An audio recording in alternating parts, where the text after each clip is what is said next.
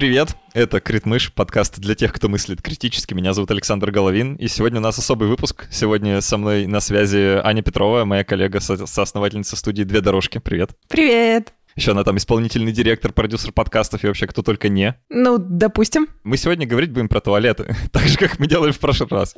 Ура, камбэк, я ждала его Да. столько лет. Ура! Ну, сколько лет? Год прошел э, Ну, примерно. вот столько лет Да. и ждала. Мы это все дело приурачиваем к уже прошедшему, но тем не менее важному Международному дню туалета, который был 19 ноября. Вот подробненько про это все расскажем.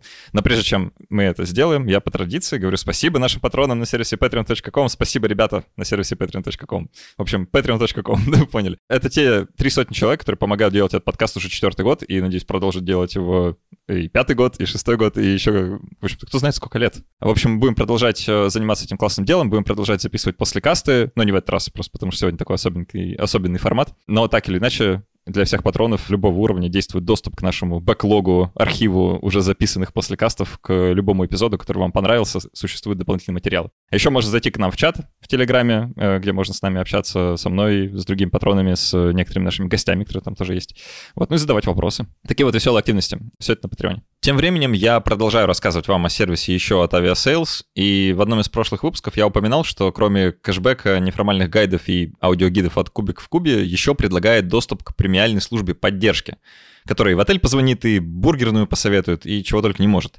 Так что в этот раз я решил проверить, а что, собственно, эта часть сервиса может, и узнать, так сказать, границы применимости. И раз уж эпизод посвящен туалетам, я решил спросить у поддержки, куда бежать, если я в Лондоне на Трафальгарской площади, и мне очень-очень-очень надо. Ребята в поддержке, конечно, немножко удивились моему запросу, но не отступили. И дальше я, позвольте, просто зачитаю их ответ, потому что он великолепен.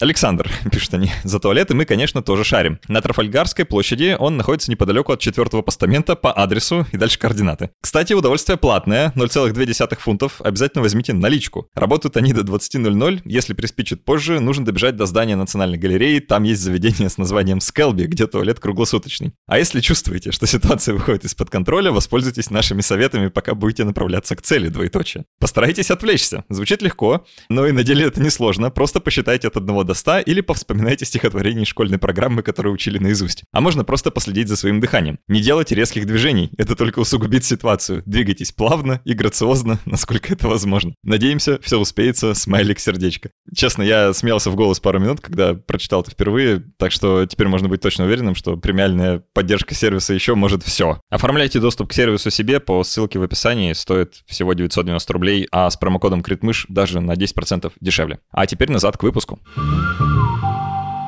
Ну что, давай приступать? Давай. Давай, 19 ноября состоялся Международный день туалета. Я узнал о нем не так давно, до 19 ноября, но как-то решил отметить уже чуть позже таким выпуском. Его проводят уже очень много лет, и этот э, праздник, если хочешь, я не знаю, можно ли его так охарактеризовать, в общем, эта дата, она согласована с ООН, то есть это прям такая международная штука, призванная увеличивать public awareness, как это по-русски правильно сказать, Публичное знание сознания. Осознание, да, того, что туалеты — это благо, во-первых, а во-вторых, проблема, когда их нет. Собственно, я предлагаю тебе начать немножко со статистики, потому что нам, наверное, придется, да, чтобы люди осознали, насколько это масштабная тема, Угу. насколько это табуированная тема. В общем, будем сегодня пытаться разрушить какое-то и другое. Как ты думаешь, вот так, если попытаться, не знаю, в процентах или в абсолютных числах, сколько людей не имеют доступа к безопасному туалету на сегодняшний день? Могу в процентах или тебе нужно Как хочешь. количественное число? Как хочешь. Ну, на Земле примерно 8 миллиардов человек сейчас. Ага, спасибо. Ну, предположу, что половина. Ты практически попала в цель. 3,6 миллиардов человек не имеют доступа к санитарно безопасному туалету. Вот это не... Давай это- обозначим, какие грани санитарной безопасности.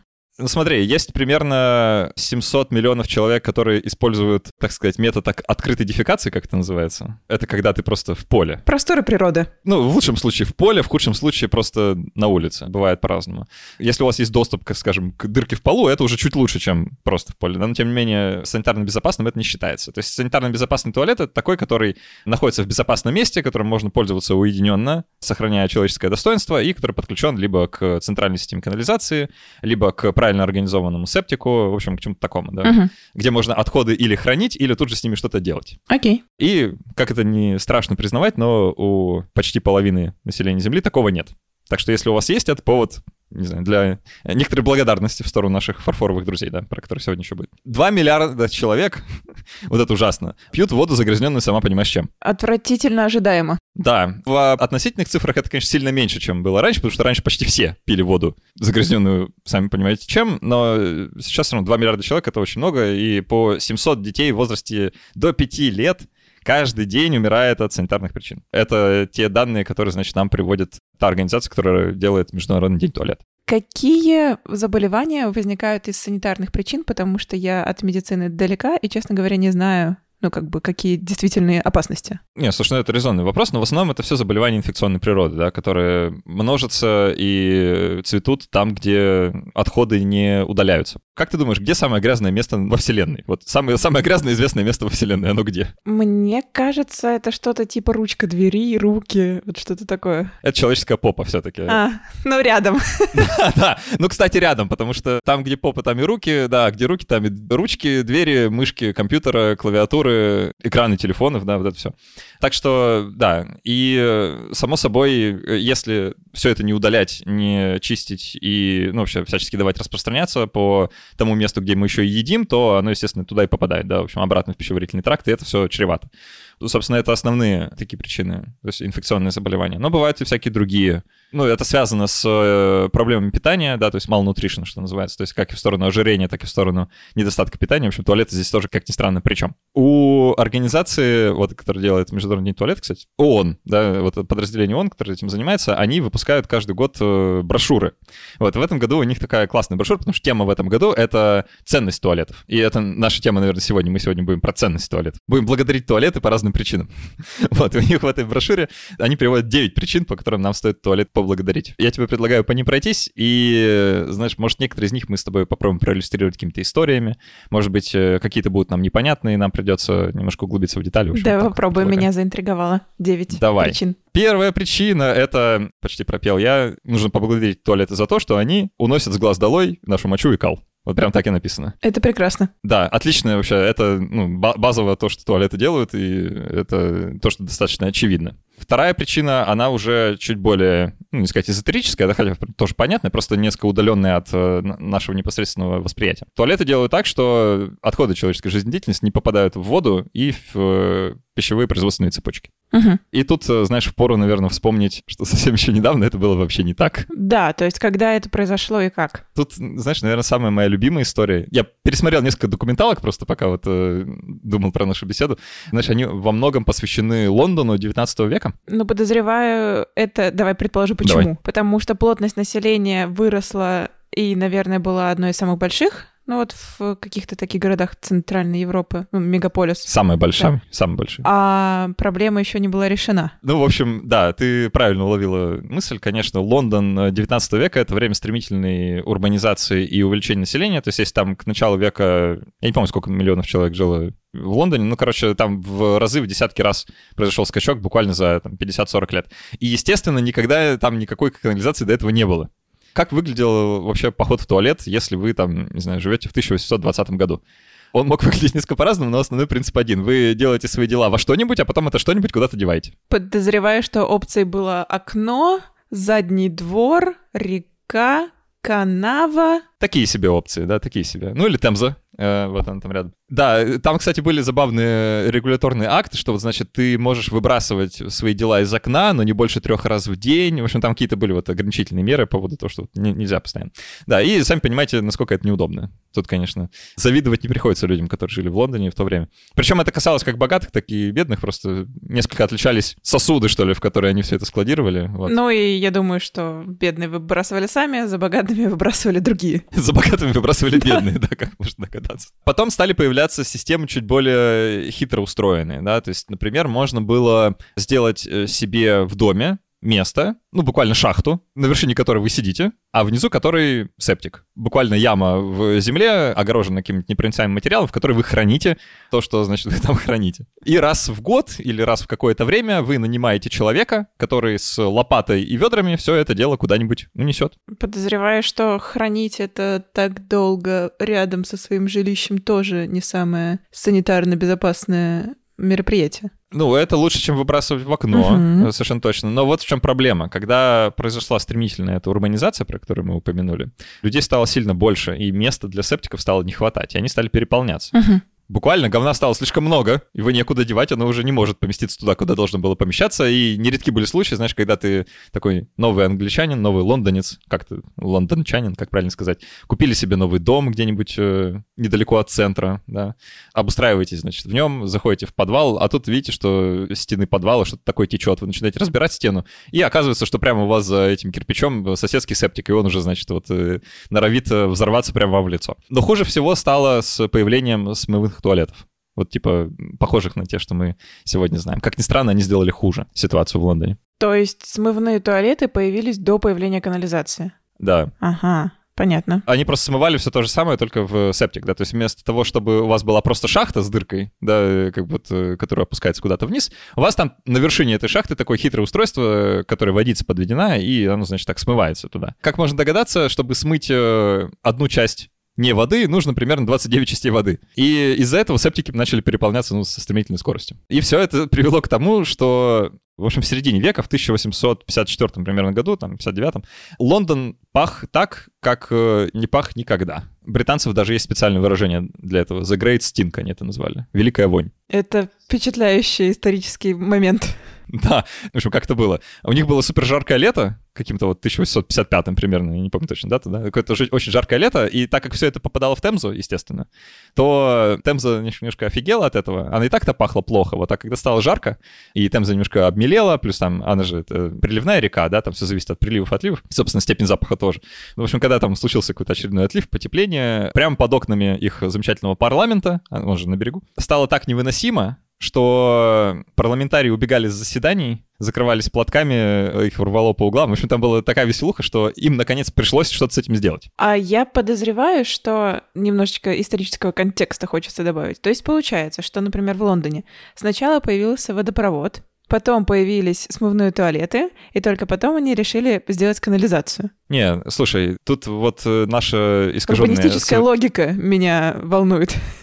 Наше искаженное восприятие несколько ломает э, тебе Да. структуру. Не было водопровода. Воду туда подавали вручную. Ага. Ну, можно, ее можно было принести из колонки, да, они брали воду из колонок. Ее можно принести где-нибудь, хранить дома и наливать в этот Поняла тебя. бачок как бы вручную, да. Если у вас когда-нибудь отключали воду и вы ходили в туалет, вы знаете, как это работает. Окей, окей. Ну да, действительно не очень логично, но в целом тогда никто не знал, да, не было никаких э, примеров перед глазами, не было никакого... Римляне, римляне, там что-то было. Я догадываюсь. Слушай, да, давай про римлян. Я закончу этот рассказ про вторую часть, Да, так что простите. человеческие отходы нужно держать подальше от воды и еды. В общем, вот в Лондоне была именно эта проблема, да. Человеческие отходы попали в воду и в еду, и дальше будем немножко про холеру, еще разовьем эту историю. Причина номер три, по которой мы должны поблагодарить туалеты, это потому что они помогают нам сохранить наше достоинство. Какой внезапный психологический тейк. Да, на третьем месте, да, помогают сохранить человеческое достоинство. И вот тут Ну, впору в принципе, вспомнить... с этого начали наш прошлый эпизод. Кстати, да. И вот тут впору вспомнить э, как раз-таки те самые ри- римские туалеты. Давай, ты, ты хочешь их описать или, или мне? Но мне кажется, что у тебя больше поп-культурного контекста, когда мы обсуждали этот выпуск по поводу Я с- вот буквально перед записью посмотрел э, еще раз э, такие эскизы, зарисовки вот э, того, как выглядели туалеты в Риме, и они их экспортировали, то есть вот в ту же Британию, да, там же римляне тоже очень мощно отметились, да, своим влиянием. В общем, это был такой коллективный туалет. Представьте себе баню, вот просто баню, где скамейки. Только в каждой скамейке есть стратегическое отверстие. Они все обращены лицом к друг дружке, то есть вы там сидите, ну, как в бане буквально, да, вот э, просто приподнял тогу, присел, тут же рядом твои товарищи тоже приподнявшие тогу сидят, и прямо у вас под э, скамейкой протекает канавка, значит, где это все собирается и уносится куда-то дальше. В какую-то более, ну, там, более широкую систему, да, действительно, канализации или чего-то похожего. Но вот что любопытно. Прямо между вами течет еще одна маленькая канавка с чистой водой. И в этой канавке лежат э, специальные палочки, на одном конце которых намотаны что типа тряпочек и какого-то мягкого материала. Что нужно сделать? Значит, после того, как вы проделали свои дела, вот приподняв тогу, да, вы берете эту палочку, чистите себя ей, а потом кладете обратно. И потом приходит следующий человек, и он, значит, пользуется той же самой палочкой. Это, в принципе, нормально было в то время. Много что было Да, нормально. да. У британцев на все есть свое крылатое выражение. Вот у них про это тоже есть крылатое выражение. Называется the wrong end of the stick. Да, не тот конец палочки. Это вот у них оттуда Интересно. пошло, да. Значит, что, оказывается, у палочки есть неправильный конец, за который, если ты вознялся, то можно обнаружить неприятный сюрприз от предыдущего посетителя. Как можно понять из моего рассказа, это все мало похоже на туалеты, сохраняющие достоинство, по крайней мере.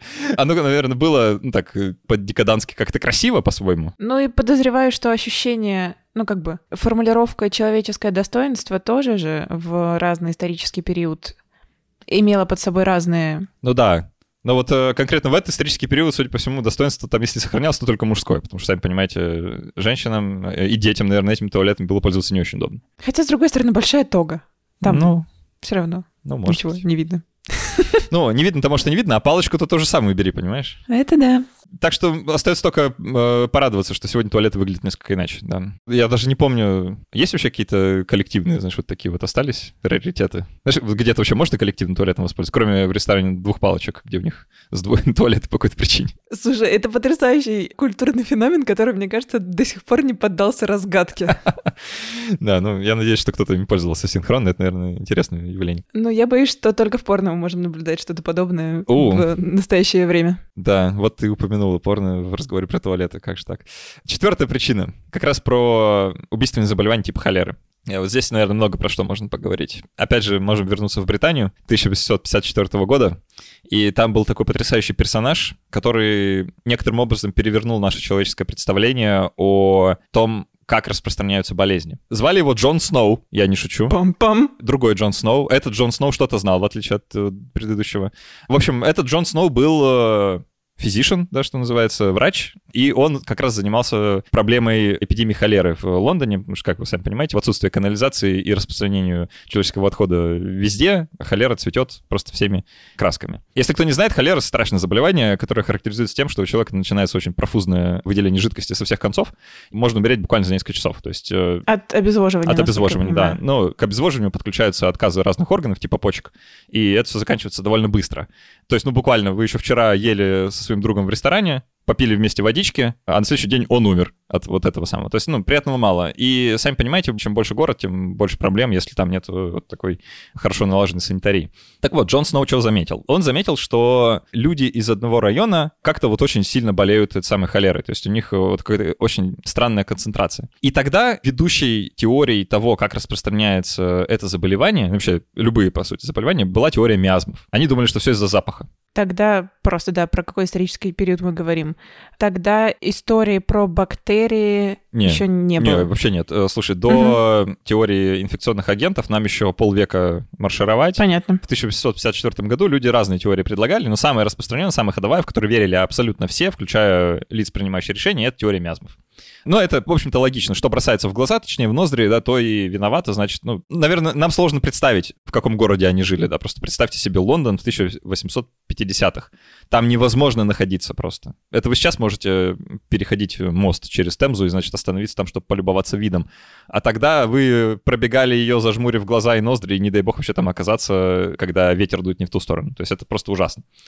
Так что понятно, что они на запахе были как-то сконцентрированы, и меры, которые они предпринимали для снижения распространения заболевания, оно, конечно, было все направлено вот на очищение воздуха. Типа, не знаешь, вот как раз в парламенте они вешали такие специальные какие-то занавески, которые обрабатывали каким-то едким запахом, значит, чтобы вот перебивать что-то такое пытались сделать, но, сами понимаете, это не особо помогало. Люди все равно болели. Так или иначе, никто вот до Джона Сноу особо не подвергал как, сомнению теории, просто не было повода, наверное, не было достаточно данных. А этот смог. Он просто, да, как я и сказал, заметил, что вот люди в одном районе почему-то сильно болеют. И он э, проследил, откуда люди берут воду. Вот ему как-то пришла в голову такая идея. И он понял, что большинство заболевших берет воду из одной колонки. И дальше было гениальное решение.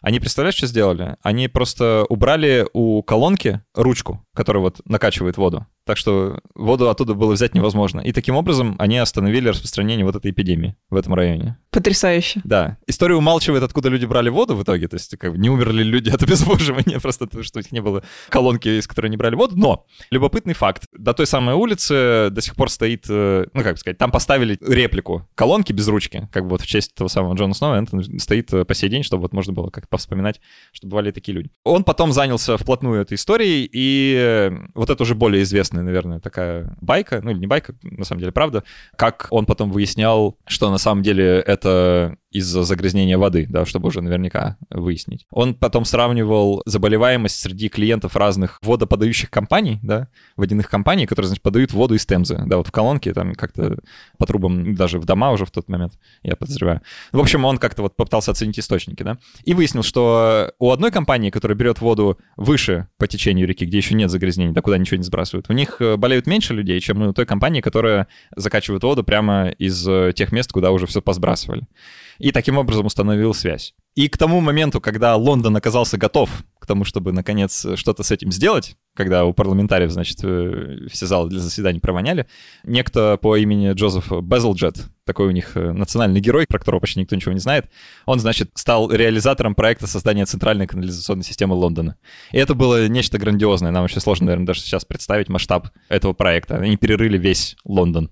Ну, вообще, да. Мы сейчас находимся в мегаполисе около сравнимых размеров с современными технологиями и дикими возмущениями от того, когда что-то перерывается. Да. Боюсь представить, что тогда происходило. Там была лютая жесть. И хуже того, у людей не было тогда опыта в плане регуляции вообще городской жизни, и тогда это все было в новинку, да, это вот ну, буквально один из первых больших городов мира, тем более такого индустриализированного. Там постоянно шла стройка, там прокладывали железные дороги в тот же момент, там э, прокладывали всякие разные другие пути, дороги, строили новые фабрики, мануфактуры, заводы и прочее. Там, короче, постоянно все шло, весь процесс. А тут еще и нужно перекопать весь Лондон, потому что они как сделали очень хитро, они построили такие системы канализационных труб, выложенных из кирпича, которые идут вдоль Темзы. Там такая хитрая география Лондона, он как бы в такой низине находится, да, то есть Темза, она в низине, а Лондон как бы вот на склоне. И они просто вот по склону параллельно Темзе проложили там 6 или 5 таких вот туннелей, которые потом выше по течению собираются вместе. Она до сих пор работает.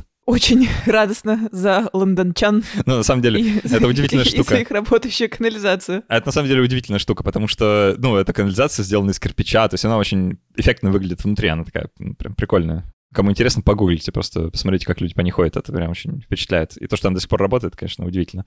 Вот, она там, по сути, на гравитации как движущая сила, что забавно. Слушай, а ты не смотрел вопрос все-таки канализации до этого какими-то историческими культурами успешно использовались? Ну, от э, римлян, конечно, много чего осталось, да, в плане акведуков, их там всяких бань и прочего. То есть что-то такое было, но вот в таком масштабе это... То есть они, несмотря на достоинство туалетов, мы поставим под вопросом, но все-таки с санитарным моментом они более удачно справлялись. Ну, слушай, это нельзя сравнить на самом деле, потому что задача, которая стояла перед э, римлянами в Риме, например, да, и перед лондончанами в Лондоне совершенно разного порядка, потому что в Риме, конечно, не было такого населения во время Древнего Рима, да. Оно было в разы меньше. И там, когда другой масштаб, там другие методы работают. Получается, тогда и в Российской империи тоже не было подобных проблем, потому что население было распределено намного более равномерно в природных зонах. И, ну, получается, когда все в города приехали, уже как-то понимание канализации было приличным. Я сейчас мало знаю про российскую историю конкретно. Ну, у нас урбанизация началась достаточно поздно и так достаточно специфически. Но проблемы с канализацией тоже были. Тому свидетельство наличие вопроса о том, куда вы ходите в туалет в переписи какого года? Вот начало, начало 20 века, да. Появлялись такие вопросы, когда уже достаточно было городского населения, но все еще не было понятно, куда они ходят и как. На самом деле, до Лондона в Ливерпуле появилась э, система канализации, тоже довольно масштабная, и тоже там было все очень сложно, так что Лондону было на что оглянуться. Но к тому моменту, когда в Ливерпуле уже, по-моему, 12 лет строили канализацию, в Лондоне еще не чесались. То есть это все очень много времени заняло. Лондонскую, по-моему, строили типа 24 года или около того. Ну да, героический проект, конечно. Да, проект действительно масштабный, и хуже того, вот этот самый Джозеф Безлджет, у него, короче, была такая толстенная книга, а то и не одна, их там, наверное, томов 27. Короче, где он описывал буквально по шагам, что нужно для раскапывания и пересечения каждого конкретного перекрестка, каждой конкретной дороги, конкретной развязки, какие ему нужны шурупы здесь, шарниры там. В общем, все это делал на заказ, кастомно под конкретный проект. Если вы когда-нибудь манажили проект, можете сами себе представить, какая-то головная боль и вообще ужас. Да, особенно если у вас не на что опереться, и никто никогда ничего такого не делал. В общем, героические люди. Причина номер пять. Мы продолжаем идти по этому списку, да. Мы должны поблагодарить туалеты за то, что они помогают нам снизить эффекты того самого malnutrition, да, вообще недостаточного или чрезмерного питания. Это вот э, все связанные вещи. То есть либо, в общем, наличие туалета как-то не странно, в общем, ничего странного в этом нет. Оно помогает бороться как с ожирением, так и с голоданием. И шестой пункт и седьмой, я вот на них хочу остановиться подробнее, на этих пунктах благодарности, потому что это важно. Туалеты стоит поблагодарить за то, что они помогают детям оставаться в школах, и они помогают девочкам не прекращать обучение, когда у них начинается менструация. Да, это действительно важный момент. Слово девочки. На самом деле, я до сих пор не понимаю, почему в некоторых образовательных дошкольных и школьных учреждениях России есть момент не закрывающихся кабинок или вообще отсутствие дверей у кабинок. Сталкивался ли ты с таким в своем детском саду или школе? В нашей школе не было перегородок даже какое-то время, а потом они появились, но их сожгли. Ну, дети. Интересная у вас школа? Ну да ладно. Сургут — это прекрасное место для роста детей. Поэтому, видите, российским туалетам в детских садах и школах явно есть куда расти. А, кстати, Саша, я поняла по поводу общественного использования туалетов. Мне кажется, я не знаю, как сейчас происходит в детских садах, но мне кажется, не так давно была абсолютно нормальная история какой-то общественной высадки детей в горшки и нахождения в этот момент всех в одной комнате. О, да. Слушай, есть, наверное, всего два места на Земле, где вот такое практикуют. Это детские сады и инфекционные больницы. Да, у меня тоже много вопросов, разумеется к этому? В инфекционной больнице я понимаю, зачем это сделано. Там есть специальная горшечечная, горшковая, и оно сделано для того, чтобы вы, сделав свои дела, оставили это врачу посмотреть, чтобы он пришел и глянул своим взглядом, значит, ваш горшок. Ну, нет, на самом деле, действительно, я слежу за разными социальными проектами, которые занимаются образованием девочек в низкоразвитых странах, назовем это так. И действительно, я там часто слышу э, по поводу туалетов историю и по поводу awareness, той же самой о менструации, потому что до сих пор во многих странах и регионах, о которых мы говорим, где нет доступа к туалетам, есть та же проблема с осознанием места женщины, возможности ее образования и как бы осознание того, что менструация — это ок. Поэтому, да, туалеты с закрывающимися кабинками — это роскошь. Да, как-то не печально. Просто чтобы люди до конца поняли, да, в чем проблема. Потому что как многим мужчинам, я уверен, может быть непонятно, но если вы женщина и вы менструируете, то это не очень ловко делать как бы в присутствии ходящих туда-сюда людей. Да, честно говоря, поначалу, когда ты только начинаешь жить э, с этими процессами в своем организме, они в зависимости от твоей личной физиологии появляются впервые в возрасте 10, 11, 12 лет, что-то среднее такое называю, ты, в принципе, еще ребенок по нынешним меркам развития. И сменеджерить эту ситуацию достаточно сложно, потому что ты сам немножечко в шоке от того, что, ну, как бы кровопролитие происходит. Да. И это вроде бы ненормально немножко. И да, тебе приходится с этим справляться, и еще, разумеется, куча стыда вокруг сразу же нагоняется о том, что абсолютно нормально протекать, и если у тебя пятна остаются на одежде, очень сложно прожить без них, и очень страшно, если вдруг что-то такое возникло, а ты в школе на третьем уроке и тебе еще три урока, и как ты со всем этим нужно жить. И то, что тебе самому одному приходится с этим справляться внутри плохо закрывающейся кабинки, это, конечно, то еще испытание для психики. Да, а если это все еще умножается, знаешь, на, ну, скажем, прямо враждебное отношение к менструации там, в некоторых культурах, да, ну или там э, в религиозных обычаях, да, и практиках. В Библии буквально написано, что нельзя в храм заходить, да, женщинам, если вот э, что-то такое происходит. Так что да, для многих девочек выбор между учебой и удобством уединения дома в этот момент, он становится очевиден просто. Это даже не выбор. Да, и на самом деле до сих пор отличная практика на самом деле давать выбор в моменты менструации, где находиться, если есть возможность выбрать, ты будешь учиться в школе или ты будешь учиться дома в этот момент. Это какой-то абсолютно новый был бы способ развития общества, или ты находишься в офисе на работе или дома, потому что чувствовать ты себя можешь очень по-разному. Да, конечно, требования хотелось бы не так унифицировать. Даже развитым странам есть куда расти в этом отношении, но да, конечно, в странах развивающихся и не очень развивающихся это, конечно, большая-большая проблема, на которую завязаны очень многие другие. Да, сами понимаете, если девочки выпадают из школьного обучения, то ни о каком гендерном равенстве и вообще equality и прочем тому, тому за что мы тут радеем, говорить не приходится. Да, так все-таки остается, как было. Поэтому внезапно вот это гендерное равенство начинает с туалетов. О, да, действительно важно. Пункт номер восемь. То же самое касается и достойного туалета на рабочем месте и в других местах. То есть если у вас нет э, туалета на рабочем месте, которым вы можете воспользоваться, и если вы женщина, да, например, то вы также менее склонны ходить на работу. Мы поднимали этот вопрос, по-моему, вот в первом выпуске. Да. Говорили о том, как туалеты появились на фабриках. Да, они действительно могли вот выполнять такую сегрегирующую функцию, да, то есть если у вас на фабрике только мужской туалет, а зачастую так и было, потому что требования для женских туалетов, мы их обсуждали в прошлый раз, да, они были несколько более строгие, будущее, потому что тогда очень такая британская мораль была, особенно в Массачусетсе, который я до сих пор не научился выговаривать. В общем, вот там. Так что да, если у вас рабочее место не оборудовано тоже туалетом, закрывающейся кабинкой, как ты говоришь, да, ну или хотя бы просто таким уединенным местом, то работать там довольно сложно, будь вы мужчина или женщина. Давай тогда продолжим чуть-чуть про сегрегацию. Давай. Хочу поговорить про туалеты для белых и черных в Америке. Многие, наверное, видели фильм «Зеленая книга». Для тех, кто не видел, расскажу немножко. Отличный фильм, посмотрите. Он рассказывает историю чернокожего пианиста во времена, когда Север Америки был уже очень либерален принимающим и равноправным, а юг нет. И в этот потрясающий период существовал путеводитель для чернокожих по югу, который назывался «Зеленая книга» — «The Green Book». Абсолютно реальная вещь, существовавшая, и его ее до сих пор можно найти в каких-нибудь музеях. В этом путеводителе было написано, в каких отелях, ресторанах, на каких дорогах можно было ездить темнокожим, и, разумеется, везде были специальные знаки. В автобусах лавочки для темнокожих, в туалеты — это туалеты для темнокожих. Не знаю, там дальше, например, в туалетах было ли разделение на мужской и женский, но не в этом сейчас суть. И в фильме вот этот пианист, который сейчас живет на севере в Нью-Йорке, популярен, абсолютно на равных правах существует со всеми остальными, отправляется в тур по Южным Штатам с концертами. То есть его приглашают к себе богатые белые люди для выступлений. Или на каких-то частных мероприятиях, или на достаточно общественных концертах, куда можно купить билеты.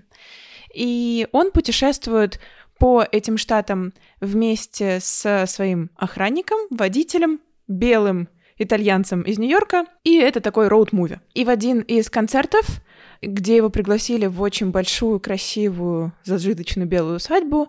В перерыве в концерте он спрашивает, где здесь туалет, и ему говорят, вот, пожалуйста, выйдите на улицу и повернитесь направо. И он, в принципе, стоит рядом с туалетом, который находится внутри дома, и как бы он хотел уточнить, типа, это ли он. И спрашивает, а почему ему необходимо выходить, на что ему говорят, но вы же темнокожий, поэтому вот вам туда. При том, что две минуты назад весь этот зал белых людей аплодировал ему стоя за его великолепную игру на фортепиано. Он отказывается посещать этот туалет и вместе со своим водителем уезжает в гостиницу, идет в туалет там в своем номере и потом вместе с водителем возвращается обратно.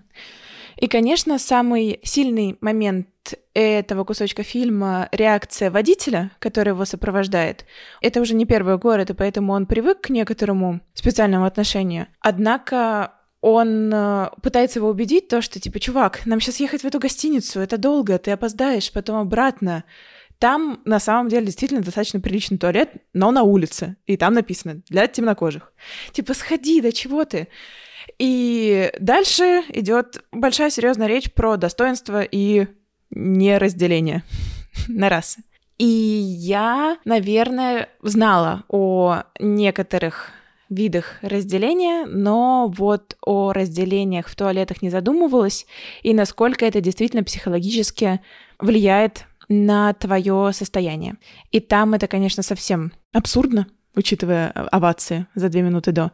И грустно. Это, конечно, довольно позорная веха, что ли, в истории развития туалетов, если хочешь. Но мы все еще живем как бы с сегрегированным туалетом, просто он сейчас сегрегирован иначе, да.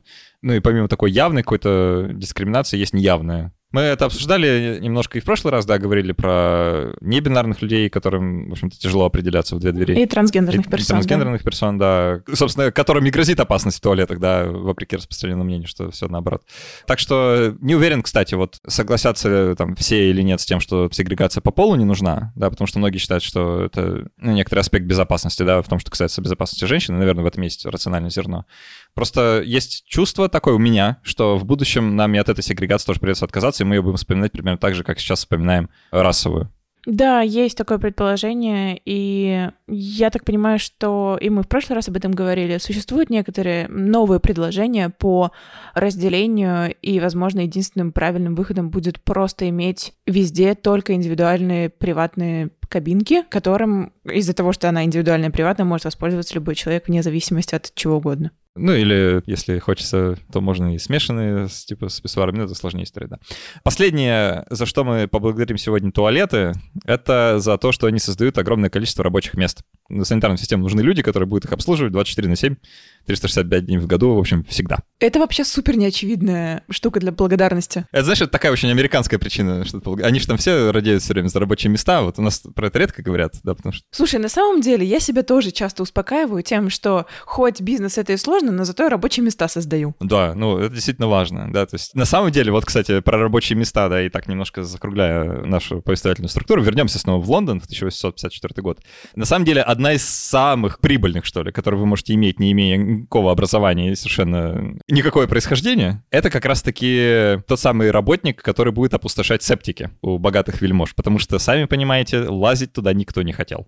И люди были готовы платить довольно большие деньги тем, кто готов. Так что если вас занесет в Лондон 19 века и нужны будут быстрые деньги, вы знаете, что делать. Берете лопату, берете ведра и, значит, э, за работу. Саш, так себе ты, знаешь, этот агент по подбору вакансий. Слушай, ну... Я бы к тебе не обращалась. Это лучше, чем э, многое, на самом деле. Но, да, конечно, эта работа крайне плохая и тяжелая, и хорошо сегодня она делается несколько иначе, да, чем тогда. Сами понимаете, смертность среди таких работников была достаточно высокая, потому что они непосредственно с этим имеют дело. Совсем дерьмом, буквально. В самом конце скажем, у ООН, Организации Объединенных Наций, есть программа устойчивого развития, которая, значит, должна определять вот некоторые траектории развития человечества на какое-то ближайшее будущее. И в этой программе устойчивого развития есть цель номер 6, которая заключается в следующем. Туалет для каждого к 2030 году. Это значит, что к 2030 году, по задумке, неплохо было бы сделать так, чтобы у тех 3,6 э, миллиардов человек, которые не имеют доступа к санитарно безопасному туалету, этот доступ появился. Как можно догадаться, мы несколько опаздываем. Но, надеюсь, мы хотя бы лежим в нужную сторону. Это хороший вопрос, лежим ли мы в нужную сторону. Кто-то лежит быстрее, кто-то медленнее. Конечно, там за последние 30 лет э, мы довольно большой прогресс сделали, но все равно недостаточный. И это, собственно, причина, по которой я сегодня хотел эту тему поднять, и вообще, почему мы эту тему будем поднимать, я уверен, еще. Потому что с времен э, викторианской Англии и пуританской морали мало чего поменялось. Для нас разговоры о походах в туалет все еще какой-то табу. Для многих новость о том, что девочки тоже какают, это новость, и как далеко не бабочками, да, как вы можете догадаться. Это все некоторый такой культурный фон, который нам необходимо просто сломать, если мы хотим действительно добиться того, чтобы у каждого был туалет. Потому что если мы не говорим о проблеме, то она, естественно, никуда не девается, а просто становится невидимой. Наверное, сейчас мне хочется спросить и, и, возможно, погуглить ответ. Можем ли мы действительно что-то сделать для того, чтобы эту проблему решать в том числе и в больших городах? Из того, что я знаю. Например, проблема бесплатных общественных туалетов существует и, например, в Петербурге, где мы живем. Например, эта проблема актуальна для бездомных людей. И я знаю, что единственный проект, который я знаю на этой теме, что организация «Ночлежка», благотворительная организация, которая занимается помощью бездомным людям, у них есть несколько приютов и несколько автобусов, которые они используют для жизни, кормления и другой помощи бездомным людям. Там в том числе есть туалеты, которыми бездомные могут в безопасном варианте воспользоваться. Наверное, есть еще какие-то бесплатные общественные туалеты, но я о них не знаю. И, наверное, эти вопросы тоже можно поднимать с точки зрения урбанистики и городского планирования, и, возможно, как-то общаться про это с городскими властями. Да, совершенно точно. И Тут... изучить как-то инициативы. Тут, правда, все быстро упирается в политику, потому что, как вы можете догадаться, туалеты — это очень большие деньги. Вот это всегда было так, собственно, с тех пор, как туалеты появились, это все было связано всегда с очень-очень-очень большими деньгами. Так что бесплатный туалет некоторым образом конкурирует с платными туалетами, поэтому тут сразу многие интересы задействованы. Давай закончу совсем такой тривией. Узнал просто, и теперь не могу от этой мысли как-то отделаться. Про происхождение слова «унитаз». Давай. Да, вот э, мы так к нему привыкли, да, унитаз и унитаз. А оказывается, был такой Томас Твайфорд, англичанин, который в 1883 году изобрел новую модель туалета, которая была призвана объединить бак с водой и э, чашу, в которой, собственно, все происходит, да, и трубу поддон. Как вот такое одно единое устройство. Вот до этого они были несколько такие разделенные. И назвал это все он «Юнитас», что значит единство. И так это стало популярно в, видимо, уже и сначала в Российской империи, я не знаю, когда там стали появляться, да, у, наверное, самых богатых, ну, может, тогда, но в Советском Союзе, в общем, было супер-мега популярно, и его фирма как раз вот прославилась на территории нашей страны, и одна из версий происхождения слова «унитаз» как раз вот связана с этим названием. Потрясающе. Помню, у меня, кажется, у меня дом был как раз вот э, этой фирмы какое-то время унитаз, что забавно. Ну что, на этом будем завершать выпуск. В следующий раз, когда пойдете в туалет, дорогие слушатели, а может вы уже это сделали, пока слушали нас, поблагодарите свой туалет за то, что он у вас есть, порадуйтесь этому, потому что, в общем, стало, как вам, наверное, стало понятно из нашего выпуска, далеко не у всех есть доступ к такой роскоши. Ну и расскажите всем про то, что туалет — это ценно. Я оставлю ссылочку на материалы Международного дня туалета, они есть на русском языке, можно их пошерить, можно кому-нибудь рассказать. Можно сделать презентацию в вашей школе или где вы там учитесь э, на эту тему, подумать о том, какой туалет у вас там в общественном пространстве, которым вы пользуетесь. В общем, можно что-нибудь сделать, чтобы стало лучше. А так все. Спасибо, что были с нами. До встречи через неделю и пока. Пока-пока. Послушайте нас предыдущий выпуск и что-нибудь решите да. про туалеты и сделайте что-то для того, чтобы они были лучше.